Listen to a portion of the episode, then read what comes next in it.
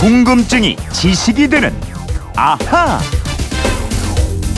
네, 궁금한 건 물어보면 풀립니다. 궁금증이 지식이 되는 아하. 휴대폰 뒷번호 2826님이 이재용 진행자가 6월 16일이 종이의 날이라고 했잖아요. 그 얘기를 듣다가 문득 우리에게 꼭 필요한 종이는 어떻게 세상에 나오게 됐고 만약 종이가 없었다면 세상이 어떻게 됐을까 하는 상상을 해보게 됐습니다.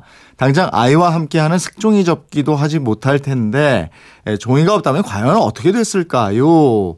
글쎄 어떻게 됐을까요? 김초롱 아나운서와 이거 한번 풀어보도록 하겠습니다. 어서 오세요. 네, 안녕하세요. 종이 한 장. 예.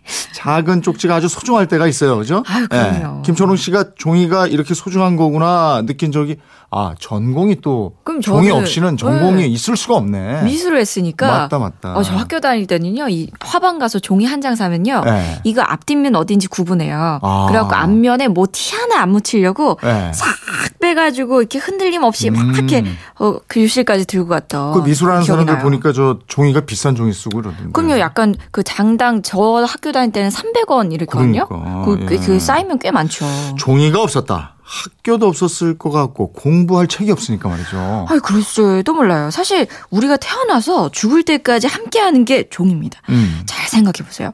아이가 태면, 태어나면 병원에서 출생 증명서 나오잖아요. 그렇죠. 그러면은 부모가 주민센터 가서 출생 신고서를 작성해서 신고를 하고 또 집을 얻거나 살 때 필요한 계약서도 종이 쓰고 예. 또 우리가 사망하면 사망 증명서, 신고서를 종이에 쓰잖아요. 음. 그래서 종이를 연구한 전문가들이 우리 존재 자체가 종이와 같다 이렇게까지 말합니다. 아니 듣고 보니까 그래요. 우리가 태어나서 죽을 때까지 함께하는 종인데. 예. 그래서 인류 역사상 가장 위대한 발명품 중에 하나로 꼭 이 종이가 꼽히잖아요. 맞아요. 종이가 중국에서 처음 등장하게 되는 거죠. 그렇습니다. 먼 옛날 종이가 없던 시절에는 기록을 남기기 위해서 거북이의 등껍질, 짐승의 뼈에 글자를 새겼습니다.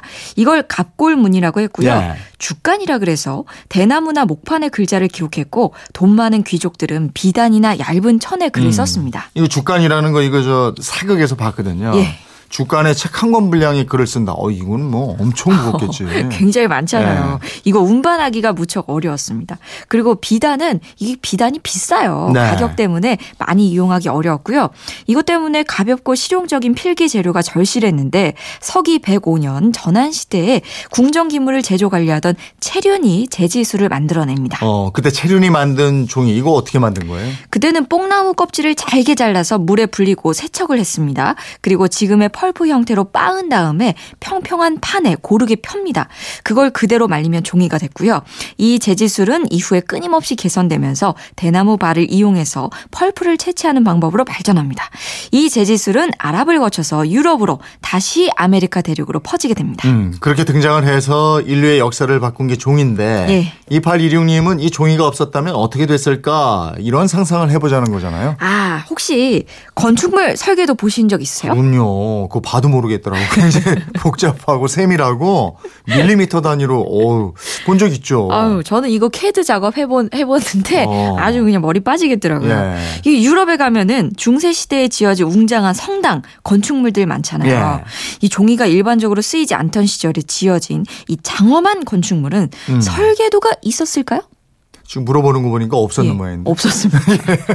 이 양피지에 예. 전체 아이디어를 대략 그려놓고 예. 공사를 시작해요. 그럼 현장에서 설계자가 기둥이랑 밧줄을 이용해서 정확한 치수를 결정하면서 일일이 지시했습니다. 아, 그러면 설계자가 항상 현장에 있어야 되겠네요. 그럼요. 정말 작은 부분까지 거기 현장에서 직접 설명을 했습니다. 예. 그러다가 1500년대에 종이가 본격적으로 보급되면서 설계도도 그리게 됐고 이로 인해서 건축물에도 혁명적인 진보가 이뤄지게 됐다고 합니다. 예. 이 종이 위에 그려진 건축 도면이 섬세한 설계와 수정 지시가 가능하게 했거든요. 아, 그럼 인류 문명을 획기적으로 발전시킨 산업혁명. 예. 여기도 종이가 없었다면 힘들었겠네. 당연하죠. 예. 증기기관을 비롯해서 뭐 철도, 기계, 수로 등등 이 각종 신기술에 대한 전문 지식을 종이에 그려서 소통하거나 전달할 수 없었다면 네. 세상을 바꾼 기술을 비약적으로 발전시키거나 전파하는 것도 불가능하지 않았을까 싶은데요. 음, 그리고 기술도 기술이지만은 상업도 커지지 않았을 것 같고. 예.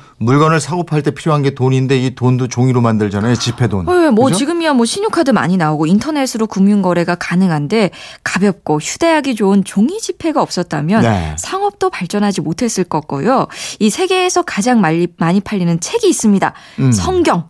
이 기독교를 비롯한 종교들이 전 세계로 퍼진 것이 종이 영향이 또 크다고 할 수 있겠습니다. 음, 종이가 없었다면 또 인쇄술도 나올 수 없었을 거고. 그렇죠. 또 우리 조상들이 발명한 금속 활자와 인쇄 술, 인류의 지식을 획기적으로 보급시켰습니다. 서양에서 최초로 금속 활자를 발명한 구텐베르크가 유럽의 문명을 바꾼 인물로 인정되고 있는데요. 반면에 이슬람의 권력자들은 오랫동안 이 인쇄술을 거부해 왔습니다. 아, 이슬람에서 인쇄술을 거부했어요. 예. 그거 왜 그랬어요? 코란 구절은 직접 아름답게 써야 한다는 이유가 있었어요. 아. 오스만 제국의 황제가 아랍어와 투르크어 인쇄를 금지하는 명령을 내렸는데 이 금지령은 무려 300년 동안 이어졌다고 합니다.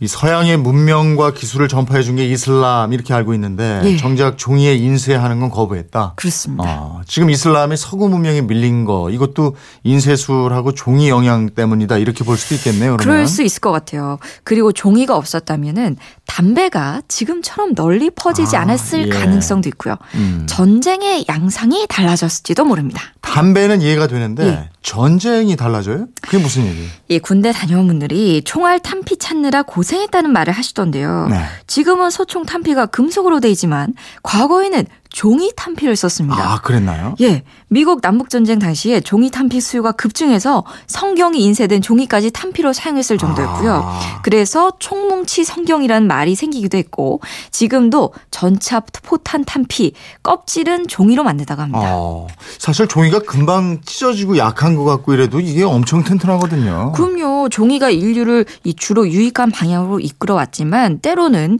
인류의 삶을 불행하게 만드는 도구로 쓰이기도 했다는 게 음. 이게 좀 그렇긴 한데 네. 그리고 이거요. 그 물에 젖어도 찢어지지 않는 종이가 있습니다. 뭐죠? 잘 생각해 보세요. 우리가 티 우려내는 티백 아, 그렇지. 그것도 종이에요. 예. 이 주- 티백에 만드는 종이가 마닐라 삼을 주 원료로 만든 특수 종이거든요. 네. 이런 게 없었다면 또 다른 사람과의 대화가 무척 서먹할 수도 있었습니다. 어. 우리에게 티타임을 주잖아요. 그리고 두루마리 휴지 있죠? 예. 일회용 휴지가 없었다면 위생 문제로 인류의 평균 수명이 또 크게 줄었을지도 모릅니다. 이 듣고 보니까 그러네요. 지금이야 널린 게 종이니까 고마운 마음이 안 들지만 종이가 없었다. 이거 참 세상 여러 가지로 심각한 일이 많았겠어요. 그럼요. 2816님 궁금증 풀리셨습니까? 저희가 선물 보내드리겠고요. 지금까지 궁금증이 지식이 되는 아하 김초롱 아나운서였습니다. 고맙습니다. 고맙습니다.